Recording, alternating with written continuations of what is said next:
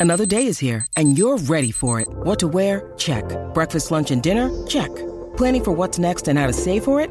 That's where Bank of America can help. For your financial to-dos, Bank of America has experts ready to help get you closer to your goals. Get started at one of our local financial centers or 24-7 in our mobile banking app. Find a location near you at bankofamerica.com slash talk to us. What would you like the power to do? Mobile banking requires downloading the app and is only available for select devices. Message and data rates may apply. Bank of America and a member FDIC.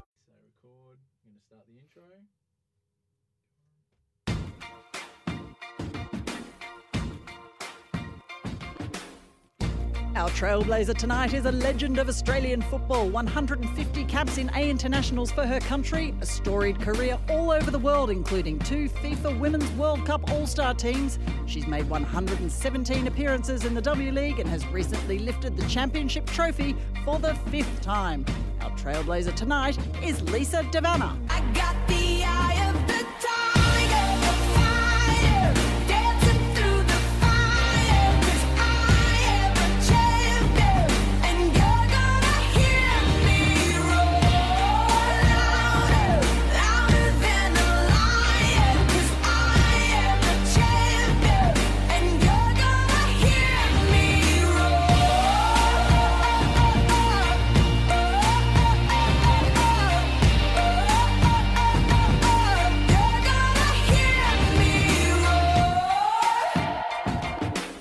Lisa De Vanna, a very warm welcome to you. Firstly, congratulations on yet another W League title. How are your celebrations?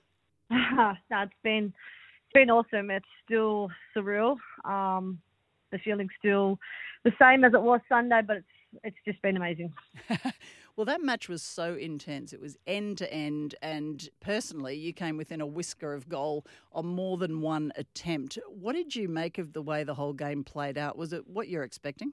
No, um, it was quite funny because the day before um, we actually played, um, I said to the girls, "All right, let's let, we need to practice penalties. Like it's important." um, and I said, "Put your hand up if you want to take it." Only two people put up. And I'm thinking, oh no, let's just hope it doesn't go to, to penalties. And then I sort of had a go at them and said, you know, I know that taking pens, you've got to be courageous. It takes a brave person to step up and take it. And if we get into this situation, you need to step up. And it doesn't matter if you miss because, you know, it's being brave. And then a few others, and, and you know, like the players that I expected, big game players, I sort of pushed it. And but in my head at that training session, I'm going, I am going to do whatever it takes so it does not go to, to penalties because no one's going to step up. Anyway, during the game, um, you know, when we hit the cross, when I hit when I hit the crossbar, I'm like, oh, okay, it's too early in the game. And then when second half came in, there was chance after chance after chance, and and there was one time Jarda's pulled off a save, and the ball's literally hit my right, like hit my foot, and somehow I tripped trip over. I, I don't even know how that's even physically possible. I just laid on the ground. I just looked up at the stars and says, "You're really going to do this to us today, aren't you? You're really going to push us right to the limits." And I just started laughing, and then it just, you know, it took the last kick, and I thought if I actually thought, you know, if this corner doesn't go in, uh, it, it's going to end not so good, and and yeah, we, we did it, and it and it's a good feeling. It's a, a great feeling because you want the, you know, we were the better. I personally think we were the better team, and we're the one that created the most chances, and and just it was just a like yes, we finally did it. If you believe in yourself and you're persistent and you trust, you know, it, it eventually get you get there. So yeah, so that was my whole mental stressness and frustrations during the game. That whole 120 minutes. Well, how has your body pulled up? Because uh, during the season, uh, you know, you've you've been given a break just after the hour mark or 70 minutes or so. 120 minutes. How are those legs feeling? Yeah, look, uh, I, my quads were really sore the next day, well, actually after the game. Um, but it, it was really, uh, to be to be quite fair, emotionally and mentally hurt more. Like that hurt me more during the game than it did than my body, because it was like telling myself you need to keep going, you need to keep going. It and it wasn't it wasn't that the body couldn't do it. It was just the mind because we just felt like we have to find a goal. We have to the ball has to go in the back of the net, and it was frustration and because you know you if you can strengthen your mind and things, your your your body overcomes a lot of things and. So yeah, I think that was probably the, the hardest thing for me is mentally than uh, physically. And what was the message from Jeff Hopkins during those breaks between the extra time uh, minutes? What was his message? Was he pretty calm? Um, he look, he, he he's a pretty calm guy, but I, I I- I'm pretty sure deep down he was shitting himself. I'm pretty sure he would have been a bit nervous, gone, man. The ball has to go on the back of the net. Like, he, there's nothing more he could say as a coach in terms of playing wise because we'll tick in all the boxes. Go at them, create chances, put them under pressure, chase things down, um, keep possession. We did everything you can ask in, in terms of football Mm. and but it had and and you know and you saw how hard we were working. We did everything you could possibly ask as players and, and as a team. It's just he would have to say it's got. He constantly says it's coming, it's coming. The players are saying the benches and the other stuff. It's coming, it's coming, it's coming because of the chance after chance, and it's just believing that it was going to happen. Um, and that's the only thing that he kept on saying. He just said, "Keep working. It's coming. It's coming." Because everything else was doing everything right. Mm. And what what made Victory such a good side this season? The momentum from the navy blue side coming down the final stretch was incredible. You guys really had it together. What was it about you? Um, team culture. I think. I think we created a, a culture. Personally, you know, you got to respect everyone, and look, uh, and you got to educate them um, about that. Like a lot of these girls have never played W League, and and it's their first time. And then there's a lot um, that have, and then you've got some players that come from NPL level to W League level, and there's some that's playing, you know, 90 minute games that never play 90 minutes games, and it's just teaching them what do you want as a team, mm. and how you're going to achieve that as a team. And and and one thing was, you know, we have to respect everyone, regardless of who you are and what you do. You have to respect Mm. and take everything on board, and that was a key thing. And then making people accountable is one thing, and that was one of my things that I actually enjoy doing is making people accountable because sometimes they just don't know. Yeah, so for me, it's making people ac- accountable because I'm a, I I feel that as as a player and I lead by example. So if I'm at training and I'm playing high intensity and I'm aggressive and I'm pushing and I don't see my strikers doing it or the players behind me, I'm quite happy to stop a session and and ask them why they're not doing it. And and that was what started to become a habit in the team. People now pushing from uh, from the back line to the midfield to strikers, from the goalkeepers. We demanded that because we knew there was going to be a point in the game that down the track that we would need to be strong mentally, and and that was the game that we had to because it was, you know, we could have gave up and thought, no, this is this is the ball's not going to go in. Let's not stop chasing. Let's just, you know. But we were resilient and we fought to the very end. And I knew there was going to be a moment. And and yeah, it was the Sydney game, and and I think the last three games before that, um, you know, we had to play on a Sunday, then play on a on a Wednesday, and then play a semi-finals on a, a Sunday, and then you know back it up another week later with a championship game. So yeah, and that was probably the exciting part. I think that's what I enjoyed most, um, and maybe you know really love football because there was just no entitlement. It was no um, big egos. Everyone enjoyed each other's company. There was no bitchiness. There was nothing like that, and it was just really nice. Mm, the environment looked like it worked so well, and particularly for you. You mentioned how the W League had a huge injection of youth, but it was so important to have uh, the experience of players like yourself uh, involved in that to help with uh, consistency and and the culture of these sides. When you came back to Australia from Italy, and it was during the COVID nineteen pandemic, you had a pretty long, hard think about where you wanted to play. Why did you end up choosing Victory? to be honest, I actually didn't want to play football anymore. Like the, it's been like in locked up in um, Italy for three months, and just the COVID side of things, and I just didn't know what I wanted to do. Um, and then I went home and just spent time with my mum and just really like lived that little girl childhood again, and just hanged out with the kids in the neighbourhood and started to do go to like the Perth NTC and just be around that. I just needed to feel a kid again because it's just been so much pressure of these expectations and standards when you get to to that kind of level and that I just needed to be brought down to earth a little bit and you know and that sort of made me love the game a little bit and then um and then I started to think oh you know what I'll just give W League one more crack and and my sister just had a baby, and I thought, you know, oh, I got to be around family at the moment, but I wanted to do the respectful thing with Sydney FC because that was my last um, W League team, and I love Danny. I love Danny so much, and I have a lot of respect for Ante and T.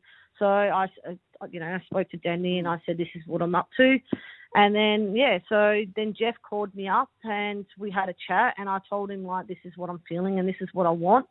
And then after, you know, I made the decision to sign with uh, Victory, um, you know, Jeff told me the kind of plays he's getting and what, what we what the plans are. And I just said to him, we're going to win the championship. And I just knew, I just knew I had this inkling because I just liked I knew some majority of the players, and because I knew that the league this year was all about young players and more of a not a development league, but like fresh new faces, I knew that I could get the best out of this team if I had a bit more responsibility. And yeah, and I just knew. And and look, it's it's just great that that we end up getting a, a medal from it. Well, for you, it was a fifth W League trophy lift. You're involved in both of Melbourne Victory's title wins, uh, Melbourne City's inaugural title, where they defeated Sydney FC, and of course, uh, Brisbane, who beat Sydney in 2011. Do they all feel slightly different? Yeah, um, look, Brisbane. So Brisbane, I came back from injury, so I broke my leg um, in the 2000, I think 10 um, uh, World Cup qualifiers. So I was coming back from injury, and I really enjoyed that team, and that was like the team of Matildas. So I really enjoyed that, and then um, I won it with victory, um, and I didn't get the same feeling that I wanted that I did this year. Um, I, I still enjoyed winning, of course, um, and then obviously I had issues at City, and we won there, so I didn't really enjoy it that much. And then um, Sydney, I didn't get to play too much in the finals, and but I still enjoyed it. But this feeling was different because I felt that I was part of something bigger than just football, uh, you know, and I felt like I was part of a, a family, something that I, you know, I, I, I helped develop and, and taught these girls because I feel like. You know, their mentality every game got stronger and stronger, and I felt that I demanded a lot of that and made people count, accountable for it. So to, to lift that trophy and everyone thinking the same as me was, you know, a real surreal feeling. A family culture is very important for Lisa De Vanna. After the break, we go back to where it all started in her football journey. You're listening to Trailblazers with Stephanie Brantz. Lisa De Vanna is our trailblazer today. Lisa, what is your first football memory? My first football memory would be back home in Perth, playing with the boys. No pressure, no nothing, just being a kid. Yeah, it was good times. Like you don't have that anymore. You don't have kids going out with their their mates and playing. These days, it's all about iPhones and social media, and you know, families are drilling things into them so at such a young age. You know, you want them to be kids, and I think I'm very blessed at the fact that I, I got I had a, a childhood where a Nintendo was playing real football, not not on the the PlayStation. So. Yeah, that's probably my earliest memory that I can think of with my brother and my neighbour across the road. Just loved it. Yeah, as you mentioned, Perth born and your Portuguese roots, of course, you had an innate love for the game and the ball. Is it true you used to sleep with it? I used to have like just a bit on my bed. I didn't sleep with the ball technically, but nah. I, look, I was obsessed with it. Yeah, I was. It was my um, runaway place. It was a place where I could just feel like in a happy place. So yeah, so I, I had it with me all the time. And your first foray into organised football, because I sometimes wonder, you've just alluded to it, what, what we might be missing now is, is that kids go out and play in the street. They come in when it's dark, they play at lunchtime, they play after school. Uh, how did you get into organised football and where was that? Well, it's it's yeah, it was quite different to what it is now. Probably the reason why I've got a bit of a reputation of being a, a lunatic because I had to play on the streets, and you know, playing with boys. You know what boys are like? They're rough and they talk like swearing and all that stuff. So I became exactly like a boy. So when I actually had to go in an organised uh, setting, so I didn't know how to act because I was just acting like what the boys do. I must have been probably, uh, you know, um, maybe when I was 12, maybe 13. I started playing with the girls comp, but I was, I don't like saying I was too, probably too good to play in, in the girls group. Um, and I would train with the boys, and I used to love it because Mm. I, they just couldn't they couldn't understand how I would play the like they didn't know what to do because I was so aggressive Mm. and and I'd go in hard and and I'd swear at them and and be like them, but they're like, well, man, chick's not meant to be doing stuff like that. Do we actually go on tackle with her? I'm actually scared of her. So she's actually wanting the ball, and when they didn't didn't get the ball, you know, I'd scream at them, "Give me the ball!" Like, so they didn't know how to handle me. Um, even in high school, um, it became very popular very quickly. Um, but yeah, like I just That is I can't even remember to be honest. Yeah, so Well, it it was sounds like you were just, you were beating them at their own game. Um, do you think that we could have more of that? Because the experience that you're mentioning, I've seen uh, periodically over recent years where we're so intent on getting women's comps and girls teams together, they're actually missing out on that extra edge of aggression. Do you think it's we could find a better balance for that, or need to? Yeah, look, uh, it's a hard one. Um, I think the girls, it's hard because you know physically you have to be up for it as well. Mm. And um, to be fair, I think it's getting better. I think like in the past, you would have to pick the one or two really good girls to put them in the in the, the boys group, Mm. and and they would pass you. As in, if you had if you had to put a bunch of girls in a boys group and they were okay girls, the boys wouldn't play you. But I think now that the generations have evolved a little bit, I think you know you can get a group of girls and a group of guys, and they'll work together. So I think it's starting to evolve a little bit. But I still believe that the, the aggression in the game for women's football is not quite there yet. Um, it will for Australia at least, Mm. um, and the mindset as well. Um, so, but you want the you know you don't. It's sort of like you've got the the aggressiveness of those players, that they're technically not good enough. And then you've got the technical players that are not aggressive. So how do you work together to make that all in one? Mm. I, I don't know. Mm. It, ha- it probably has to start from grassroots, which I think needs to be a lot better than what it is now. So when you came out of grassroots, how far did you think you would go? Were you just keen on playing and not so much focused on where the game could take you, or were you already aware that you were going places with football? Grassroots, I had no grassroots. My grassroots was my brother kicking the shit out of me and the boys bloody pushing me and telling me that they'll never beat me and stuff. So and I was by the age of five, I was I was a warrior. by the age of ten, I was bloody in, in wars. Um, no, I was. I knew. I, I just knew in my heart that no matter what direction I did in football, it was always going to lead to football. It didn't matter if I went to road A, road D, road F. It was always going to be where I am now. Well, you ended up um, going to England uh, to the Doncaster Rovers Belles, and now they've got a long Yeah. history in women's football. What made you decide to go over there? To be honest, I don't even really know. I don't know. It was some guy just said, "Do you want to go play in uh, um, England?" I think. Uh, I think.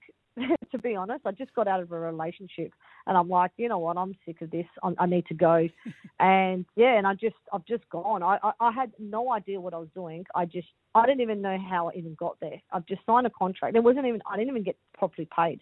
Mm. I, I, it was just nothing compared to what it is now. I probably played about five games because England got flooded half the time. Mm. it was yeah. There was no Netflix. There was no internet. I had to go um, walk to the centre and for about two hours and email my family so they know I'm alive. Wow. It was I probably trained probably three times a week. So it was I worked in a bar every Friday and Saturday night just to to do something. It was mm. just yeah, it was just crazy. Like come to think about it, that was my first professional overseas. Like yeah, I was what 22 at yeah, the time. yeah. I've never done anything like that. I just thought, just go, And- do it. And so And, yeah. brave. That's that takes a lot of guts as well. Uh, even even I- if you're not sort of focusing on it and, and concentrating on the on the experience, it takes a lot of guts to actually go and do that. Because then, of course, a couple of years later, saw you head to Sweden. Was that a similar experience?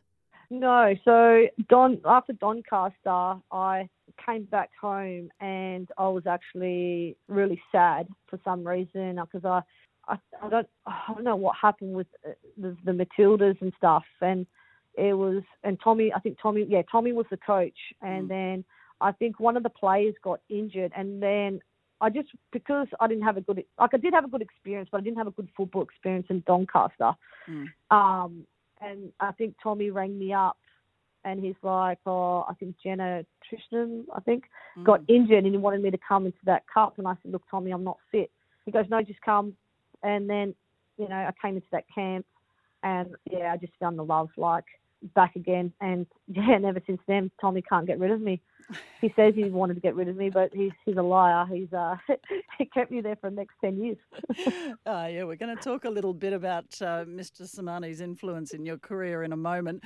But uh, just first, the USA. You bounced back and forth between the States and Australia for quite a number of years. Those crazy days of women's professional soccer with Magic Jack.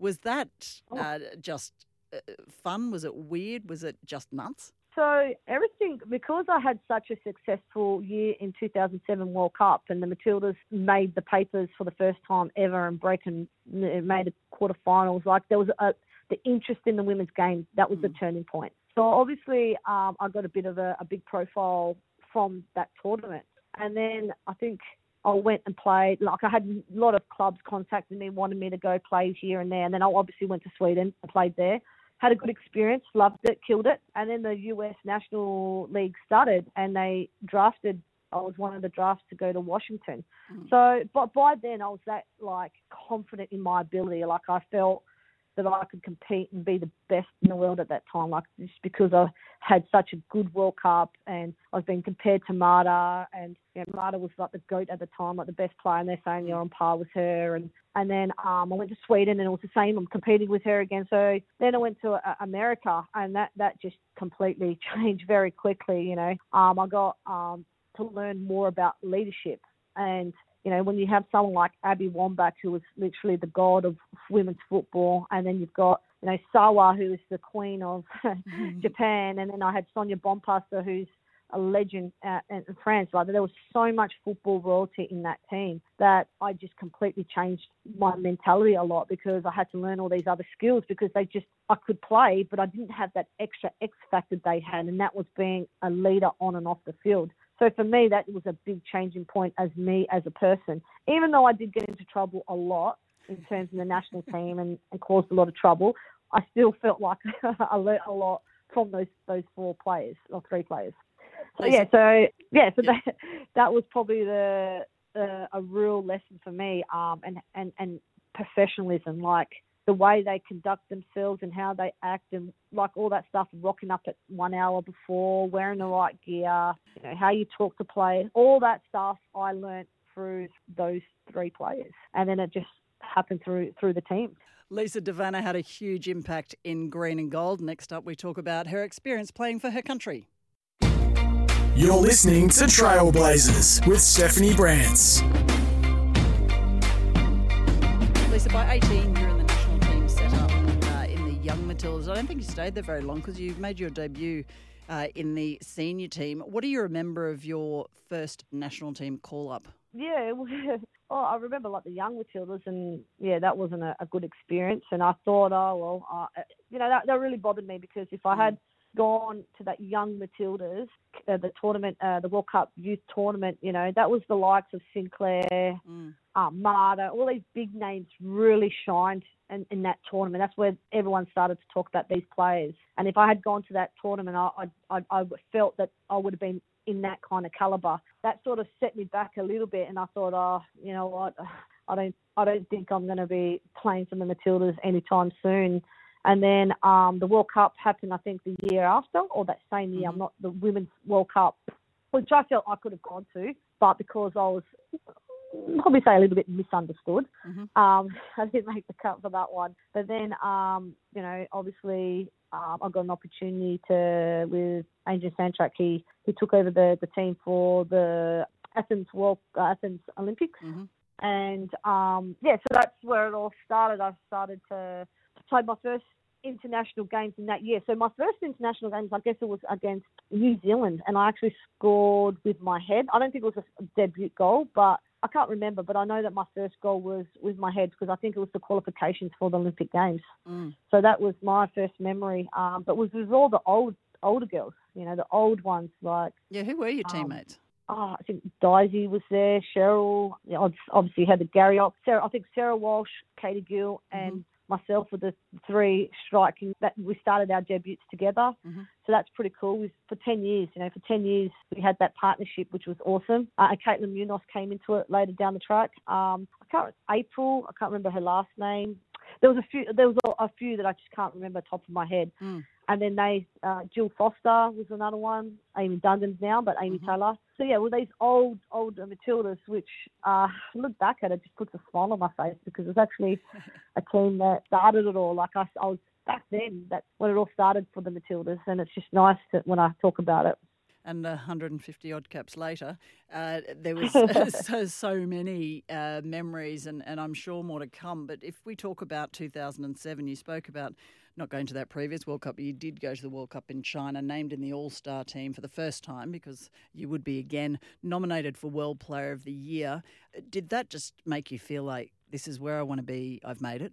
Tommy always said to me, even before that, he goes, you know, because I always drive him nuts, and he just always, always knew that was something I could always go to the next level, and it, it was just a matter of. He always knew there was a matter of time, and I didn't think it would happen at that World Cup because my my dad just passed away six weeks before, and I'm thinking, I'm, and I'm, I don't know if I'm in the right headspace, but mm. the girls rallied together and they believed, and we believed as a team. I just went out and, and just be myself, and, mm. and and I didn't expect to be this name at the time where everyone just was so interested in who I was and wanted to do interviews because I still saw myself as that young kid that's still chasing these dreams, you know. Mm. So it was a real turning point in my career when all that started to happen because I, I wasn't ready for the whole hype about it. I had to, uh, but I enjoyed wanting to take the team to a different level. I loved it because it was just, we always seemed to be the underdogs. And I loved the, the, the whole competitiveness and proving people wrong. So yeah, that was uh, the, definitely the big changing point in my career in 2007 uh, World Cup. Yeah, I remember it. And you were, as you say, the name on everyone's lips and, and media interviews and, and all these stories. I read one afterwards uh, that you came back home and returned to your job at the petrol station. Yeah, uh, I went back to well, I applied for a job at the petrol station till I figured out what I was doing. Does that just baffle you that you can go and be a star on the world stage and come back to such a normal existence? yeah, it was it was weird, but, but you don't remember like it, it. If you talk about that now, would probably be if that happened now, then you'd be like that's that that should not happen. But back then, the profile of the women's game wasn't as big. But I did get a lot of people coming in. paid for their paid for their petrol, recognizing me and and having conversations. And I don't. I'm not someone that really likes to not not have conversation with people, but like talk about myself. So I get very uncomfortable. Um, and especially being such a young kid, 22, like going, what the hell's going on? You know, like how come I'm getting all these attention? You know, I, I don't know what to do with it. Um, so I asked to be put at the back, so I didn't have to serve customers anymore. Oh. Um, so, but it was a, but you know what? That's I like that story. You know, it just Yeah. it, makes it grounded and it, and it just gives you a real reflection of real life about women's football or women's sports back then. A hundred That you know you can be on top of the world and be a star and still have to go back to reality. Yeah, absolutely true. And uh, as you say, I would would hope that those those stories now are, are a thing of the past, even though sentimentally it's uh, it's just such a beautiful tale to tell and a history of how hard uh, you and the players of your generation had to work. Because of course, China 2007 was the first of four World Cups for you so far. Germany, Canada, Yeah. and France would follow. Did you have a favourite? There's got, there's only two World Cups that I can honestly say that were the difference in, in the Matildas, and that would have to be the 2007 World Cup. You know, that really put the mark on um, the, the, world, uh, the world and Australia, the Matildas, and started to believe that that saying "never die Matildas" kind of belief. Mm. And in 2015, when we were put in the group of death, and Mhm. um, and we over we just and the Matildas brand just boomed from there. It was just the brand of football that we're playing, the players that we had. We finally got there, and you know it was just an amazing feeling. Like I look back at those two World Cups, and I would I would never change those that generation ever for anything. Do you have And it's two different, completely generations Yeah. too. no, well, th- this is the thing, and, and it's a different landscape now. You've actually managed to straddle two generations, and I would argue that you're probably the only one that can say that you've seen that evolution. How do you reflect on that? Is it easier now, or is it a different type of challenging? Um, it's it's a hard one because it's a I can't even I'll try to explain what it feels like Mm. because I still have that old school die hard um, fight for everything kind of mentality from the old generation, but I have that whole new generation of the, the quality, the rights, and the the things that we need to, to be a professional. So I'm always torn in between those feelings, but it, it just when I look back, it's just how quickly it's just revolved, but it hasn't really revolved that quickly, if that makes sense. no, that's so true. And I remember that we had a chat uh, shortly after the uh, the boycott of the US trip, and we talked about the shirt being sacrosanct. And that's something from your background, isn't it? If you're if you have an opportunity to play in the green and gold, you take it with both hands. Is that how you felt? Yeah, look, there's more, more. Like one day, I'll, I'll have you'll know the full details of the reason why I chose that. But you know, it's you, it's you never turn down playing for your country. Whether regard, there's always a way to solve things. And um, for me, I could never say no. And and and and and, and if I felt like I had to follow a, a, t- a team to do that, then I feel like I'm not being true to myself. And I've always been someone that has to be true to myself, even if I'm the only person standing. And yeah, it was a, quite a tough time at the time, but I look back at it and I have no regrets of saying I'll always play for my country. Mm. And your perspective over the years and uh, your maturity is another thing that we've spoken about on and, and off the field. Chasing a dream is really difficult. You got there though, but if you had to go back and offer some advice to your 16 year old self, what would you say? Some advice, um, yeah, that's a tough one. Um, Or was every step oh, important? Well, uh, might be a bit of con. Uh, I'll probably say, probably I might get myself into trouble by saying this. I'll probably say there's there's no loyalty in football, put it that way. So just enjoy it and play as, as long as you can and as, as much as you can. I don't think I have any regrets, to be honest. And nor should you, because it's been a stellar career thus far. Certainly far from over with Lisa De Vanna. Next up, we find out who had the biggest influences on her career and how she gets to relax. You're listening to Trailblazers with Stephanie Brantz. Australian football legend Lisa De Vanna is with us today. Lisa, who had the biggest influence on your career? Um, coaches, players, people. Mm-hmm. Um, coaches in particular? Okay, so I would have to say, um, obviously Tommy. Um, for me, he just knew how to play and manage me very well, and that's and that's when you're a player that doesn't like because I have a different background to a lot of people. So, and he understood that, so he knew how to to really make me feel comfortable and and get people around me to make and guide me in the right way. I think for me, he he was probably you know even to this day someone I still confide in when things are tough or I just need a different perspective. And sometimes he can be um, like he comes across like everyone that meets him will come across and say he's a good guy, and which he is, but he's also honest with me. And he has had times and said to me, no, try to see it from this perspective, and then I'll get angry and be like, nah, nah, and then hang up, and then I'll call him back because I know he's right. I think he's someone. So he's, but he's used to it, so it's okay. But he's got such enormous respect for you as a player. Tom Sermanni was actually our guest on Trailblazers last week, and he spoke of the the skill and the talent that he saw in you as a player when he was your coach. Uh, you got on very well, but it didn't stop him chucking you out of camp a couple of times, did it? Yeah, but that, that's because that's because he wasn't listening to me. If he just listened, there wouldn't be any issues. That's a problem. Uh, I'm, I'm sure he there was a agrees with that. Yeah, I think he got a, a little bit. He got a little bit angry at me. He's never yelled at me before, but he did yell at me at that camp, and I was actually in shock. I was really upset that he yelled at me. So, but he still called me back in. I just had to say sorry, and I did. So it's all good. Absolutely, A- and he even he brought you back into his his club side when he was coach of Orlando Pride, of course, as well. So Yeah, en- enormous mutual respect there. Oh, of course, of course. Like, or I, I don't think um, there goes a week, probably maybe ten days that I probably won't call him. That I, I call him constantly, and it might just to be to say hello, how are you? Mm. Just so, so just so he reminds just so I can ruin his week. So, so he hasn't forgot that that, I, that I'm now the pitcher. So it gives him flashbacks back in the day when he was a Matildas coach. So I just call him up. No, I'm only joking. I, I'm Nah, sure. I'm I sure he really- looks forward to your to your daily slash weekly calls. Uh, he, he, of course, knows, as you said, your background. He understands you as a person. Um, who out of perhaps your your younger years and your your family time, who have you really needed around you? Now, I've got a special love uh, for your mum. I love seeing how proud she is. Uh, I know that the rest of your family is enormously proud of you, and, and now your auntie Lisa. And uh, who, who do you look to for support now?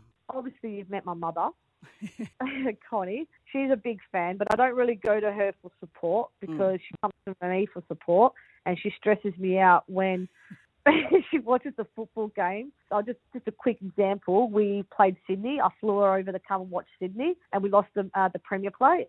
One week later, she's still blowing up about losing the Premier Plate, and, and it's almost grand final week. So she obviously feels like a player because um, she's still complaining about. it. I said, "Let her go. It's done." But I'm upset. To, I'm upset because you did not win. I said, "I'm upset that we didn't win either." But you deserve it. I said, "I know I deserve it, but that's not football." Oh, that's so beautiful. I- yeah, so she gets really worked up about it. So she's she's she's just involved, but I wouldn't go for her. My sister obviously is someone that I can find in a lot, hmm and I have look, I have a, lot of good support. Like Rose Garofano has been my mentor for about I don't know twenty odd years, and Mhm. She has my back regardless. And you know, you know, she shares every journey, my football journey, with me and whoever's in my life. Um, I would call her like part of like my blood sister. And you know, there's other like I have a lot of other close people that I I support too, but you know, also have a lot of respect in terms of you know Cheryl Salisbury and Heather Garriock and you know Di Alagich and all these other Matildas players that I respect a lot that I have time for. Just gone through names and Abby Wambach and all them, so that they've been Mm. big influences in my career as well. And and and coaching perspective, you know, obviously Tommy, I have a lot of respect for Staj, and I have a lot of respect for Ray Ray Dower. So there's a lot of, and they all give me something different, you know. Um, for me, you know, um, and that's what I like. It's not just one person just gives me this and that person gives me the same. They all give me the same. Um, there's something different, but the understanding differently, if that makes sense. Yeah, hundred percent. I know there's a lot of people, to be honest. Uh, come to think, when you ask me that question, you really put me on the spot because I'm quite lucky to have a lot of people that actually like me because I am a pain in the ass half the time. But an honest and loyal one, Lisa. that's the yeah, important and thing. don't get that in a lot of people. exactly. Uh, with the coaches that you mentioned, I know that you've dabbled in coaching when you first came back from uh, Italy. Uh, particularly just recently, uh, you dabbled in a little bit of coaching. Is that something you'd like to go into long term? I did, but now I'm like, no. Has it scarred you? Oh, nah, look, you know, Heather Garriock said something to me that really put me off. She goes, Lise, being a coach is a lot, a lot of work, but not a lot of reward. and I'm like, okay, tick that box. I, I, Yeah. look, I like working with youth, and I think I'm very good at development and being a mentor and bringing the best of people, that kind of role. And I wouldn't mind being an assistant coach at, in a in a in a like a, a top team. But in terms of a head coach, I don't think I have the temperament to be a head coach because I just don't feel like it's my strength. But if that's me talking as a as a, a player, Mm. like who knows in five years' time that I do all these things and get involved and I've I develop these skills. But it's not something that I see myself wanting to do. Mm, the mentoring's been quite important. That leadership role that you've you've taken, uh, especially the the youngsters that are, are looking up to you now, and we're seeing a big exodus of players wanting to get overseas because, of course, the borders stopped all of you players who played in that grand final. It stopped you going over and being part of that uh, Matildas camp. But uh, how important is it to get the timing of a move? Overseas, absolutely right, because there's been some experiences for some of the players that have been absolutely horrible. It's not that everything glitters gold if you go to Europe. Is that Yeah, right? yeah. Uh, everything you're saying, like it's great that yeah, you go play professionally overseas. You can go to a, a league and play in the worst team, and it doesn't bene- benefit you. You might not get better, or you might not have the support. I think we need to first and foremost is fix what's in our own backyard. Then then worry about sending players overseas. Cooney Cross is probably the best young player that's come out, but I can tell you now that she's not ready to go overseas. Mm. Um, mentally, she's not. But what do we? How do we prepare her to be ready? How do we prepare her for a top team and, and, and get her mentally, physically, and emotionally right for those? Because we don't want her to go over there and, and fail and, and hate football because she wasn't um, ready because you know every player is going to go through hardship, and and and, and that's what builds resilience and, and character. But we don't want to lose players like her either. So I think there's a lot of work that needs to be on our own. Uh, in, in Australia before it's good, but you have to make sure that it's the, the right environment and the right team. Otherwise, you're just going to fall back anyway. A- And I guess it's difficult uh, speaking to any of you who are who are still uh, current players at the top of your game about watching the Matildas in action when you can't be over there because of the COVID nineteen pandemic. But you would have seen the match, or, or at least uh, some of it, perhaps against uh, Germany, because hopefully you were tucked up in bed ahead of a grand final. um, a five two loss, uh, not really what uh, Australia wants, you know, with an Olympics not far away. But you know what it's like to play a team like Germany. The Netherlands is tonight. They're another fantastic team. Um, how much should players read into results or, or the general public?